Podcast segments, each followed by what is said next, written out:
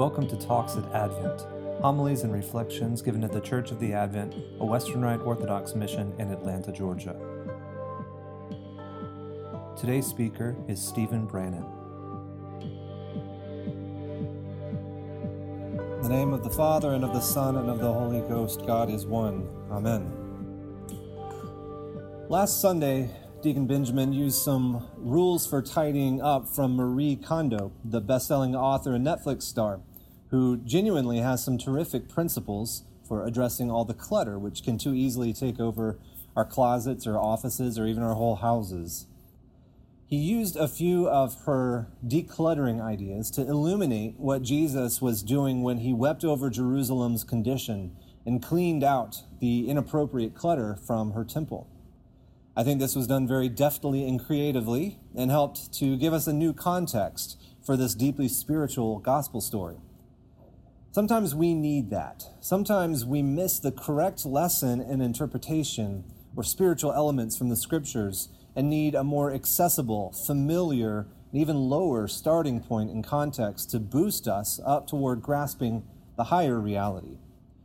You get to the higher rungs on a ladder by climbing up the lower rungs. There's no shame in that. That's just how ladders work. In the church, we are called to a life of very high rungs. The Christian life that we're called to is one of self sacrifice, giving our time and money to those in need, adopting a rule of daily prayer, scripture reading, continued education. We're called to fast on certain days and certain seasons. We're expected to be present for the church's services as often as possible, but especially for Sundays and certain holy days, to receive communion as regularly as possible, but also as worthily as possible. Indeed, we're supposed to scrutinize our inner disposition, to examine our thoughts, to uncover our hidden motives and insidious sins, to purify our minds and conform our hearts to God's peace and love and tenderness in short, we're called to uh, a life of saintliness, complete and total transformation into sanctified, deified little Christs. That's what the word Christian means. G.K. Chesterton wrote that the Christian ideal has not been tried and found wanting, it has been found difficult and left untried. The life we're called to, our Christian ideal, is nothing less than the most perfect life a human could live. There is no comparison. There's no better option out there to be recommended to us from any organization, political party, religious sect, or philosophical school. We have the ideal. But like Chesterton said, it's difficult. Thankfully, though, it's also doable. And I mean that literally. We can do it. Like any difficult skill, from sports or athleticism to playing an instrument, to mastering a trade, the process of becoming first a beginner, then proficient, then excelling is exactly that a process. It's done by learning the rudiments first, messing up, learning from those mistakes, and carrying on. It must be done daily. It must be done constantly. After achieving one level of skill, you add a new challenge. You set a new goal and you work toward that. To go back to the ladder metaphor, you step on the first rung, and then the second, and then the third, and then only the fourth, and so on. The Christian life is a ladder of divine ascent. But just like in sports or being a musician or any other masterful trade, you never fully leave the rudiments behind. Pro athletes still constantly run through the basics, exercising, stretching, practicing the simple mechanics of their sport. Expert musicians still constantly play their scales, work on their finger dexterity, play through etudes.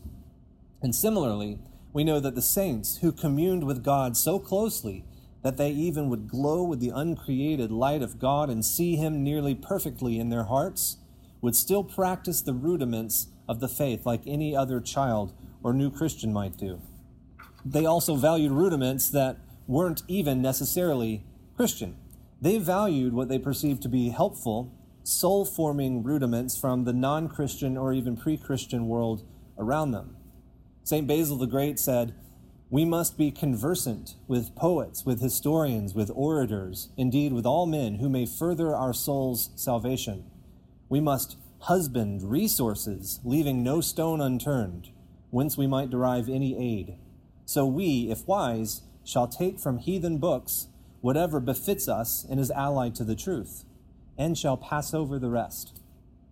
Marie Kondo, heathen though she might be, has some good concepts that Deacon Ben made use of for us last week, and he passed over the rest.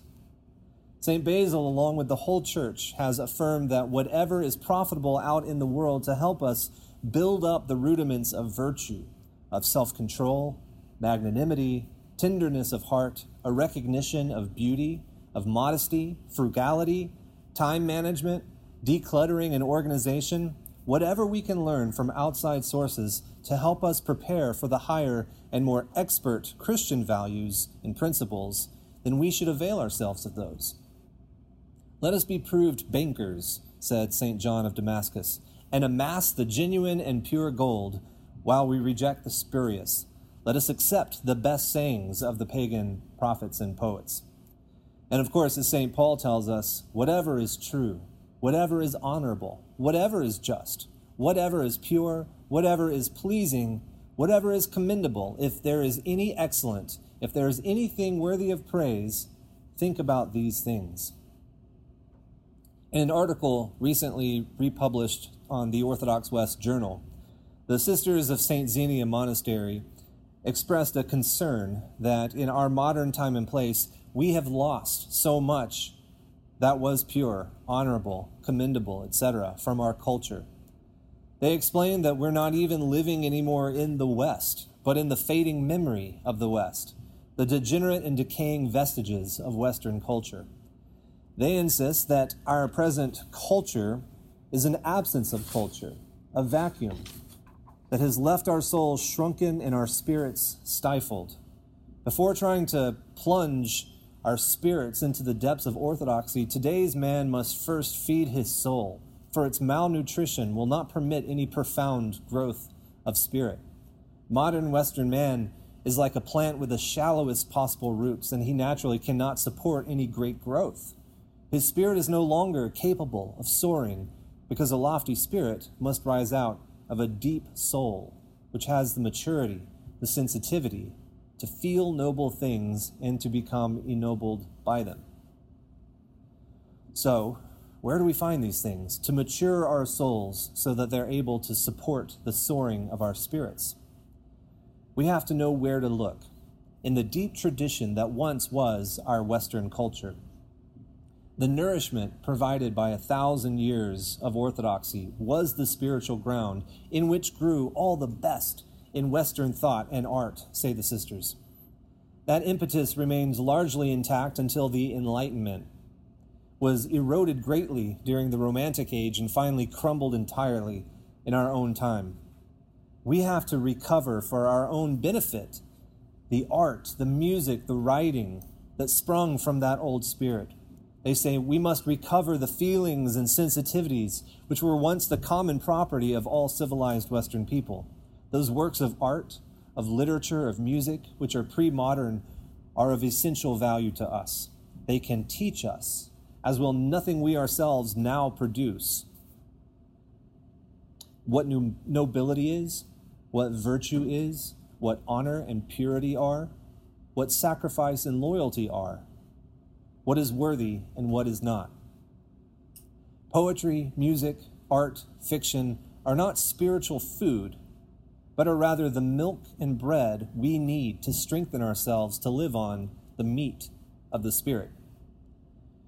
We must learn what is to be carried on the thunder, what it is to be carried on the thunder of a fugue, to be engulfed in the madness of Lear, to be consumed with the sanity of Quixote.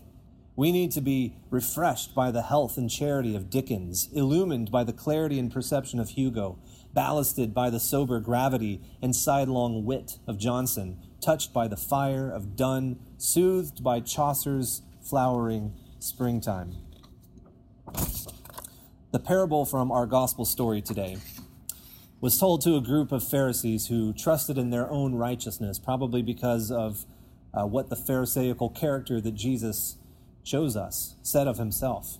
These Pharisees did not extort Others, they did not act unjustly. They didn't commit adultery. They fasted regularly, which is a difficult thing to do if any of us have tried. And they tithed from their income, which is not always easy either when you feel like you're pressed and need to hold on to every penny that you have. Uh, we can assume that this character and the Pharisees that Jesus was addressing actually had formed their souls in the richness of the law the rich images, images used by the prophets, the rich poetry of the Psalms.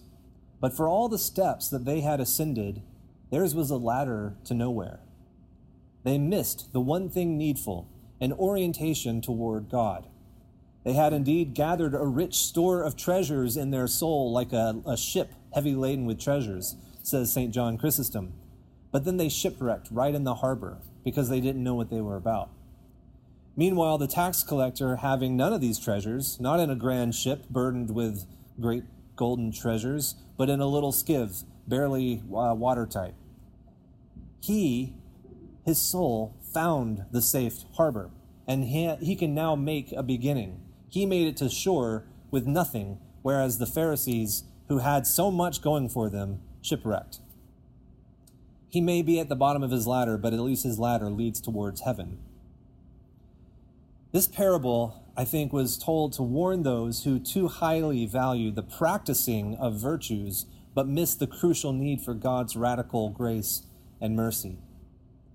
But we, so many of us from Protestant backgrounds, born and raised and reared in church, are familiar with that radical mercy and are yet maybe too unfamiliar with the legitimate value of practicing the virtues. What do you suppose that publican, that immoral extortioner of a tax collector, would do next after having made true repentance and gone down to his house justified? He's found the ladder at last, but he's at the lowest rung. Look at the letters of St. Paul to the new churches that he'd established. They contain some of the most precious and wonderfully high spiritual truths that we have. But his direct advice to the people in those letters is often just to practice very basic virtues and to avoid obvious and grievous sins. He was giving them meat in his letters that they could refer back to as they grew, but his first advice to them was just the rudiments. I'm with the sisters of St. Xenia in the belief that we are all, just by the accidents of being born here and now, steeped in a rapidly disintegrating vestige of a culture full of ugliness, wrongheadedness, of a kind not known in the West since its conversion in late antiquity slash the early Middle Ages. It's crucial for us now to occupy ourselves with all that is true and honorable, all that is truly beautiful, enriching, and to avoid with all of our strength the soul destroying clutter that's strewn about us, shouting at us through our radios and TVs waving at us from billboards and posters and neon signs, seeping into our eyes and ears whenever and wherever it can. If these things weigh down our soul, make our roots too shallow, then we will never be able to even make a beginning in the high calling of the Christian life. The great adventure that the repentant publican is now called out to. Search out and find in the classical Western culture the enriching, fertile soil that will let the roots of our soul grow strong enough and deep enough that they can support our spirits as they ascend to the heights in which God is calling us. In the name of the Father, and of the Son, and of the Holy Ghost, God is one. Amen. Talks at Advent Homilies and reflections given at the Church of the Advent, a Western Rite Orthodox mission in Atlanta, Georgia.